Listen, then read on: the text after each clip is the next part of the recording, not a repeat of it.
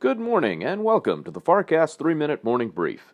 Today is Wednesday, January 30th, 2019. From Washington, D.C., I'm Harry Jennings. U.S. markets were mixed in trading yesterday. The materials and industrial sectors posted significant gains, each up over a percent, while technology and communication services both lost a full percent. For the day, the Dow closed up two tenths to finish at 24,579, a gain of 51 points.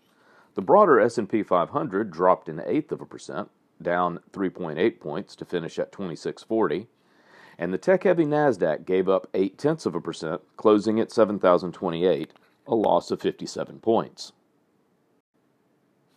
In headlines today, British Parliament voted to reopen Brexit negotiations, seeking quote alternative arrangements end quote for the Irish border question. A non binding resolution also passed to avoid a no deal Brexit, but a bill to seek an extension to the Brexit deadline was defeated. The UK is currently facing leaving the EU on March 29th with no deal, and the EU has not indicated any willingness to renegotiate the Irish border backstop. In Washington today, the Federal Reserve Open Market Committee will wrap up its first meeting of 2019. No changes in monetary policy are expected, but the press release at 2 p.m. and following press conference will be closely watched for indications of the future path of Fed policy. Asian markets were mixed in Wednesday trading. The Shanghai index lost 7 tenths of a percent, and Hong Kong's HSI gained 4 tenths. Japan's Nikkei closed down a half a percent on the day.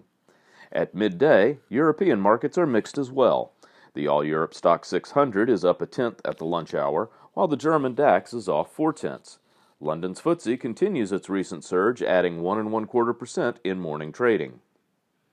In commodities trading, oil continues its recent push higher, with the West Texas Intermediate benchmark trading at $53.69 per barrel, up 37 cents from yesterday's final settlement. Gold is solidifying its position over the 1300 level, adding another $3.80 in morning trading, now at $1312.70 per ounce. In Treasury markets, prices are steady with yields moving less than a basis point for all T notes and bills. Currently, the US 2 year yields 2.57% and the US 10 year 2.72%. The 2 to 10 yield spread now stands at 14.6 basis points.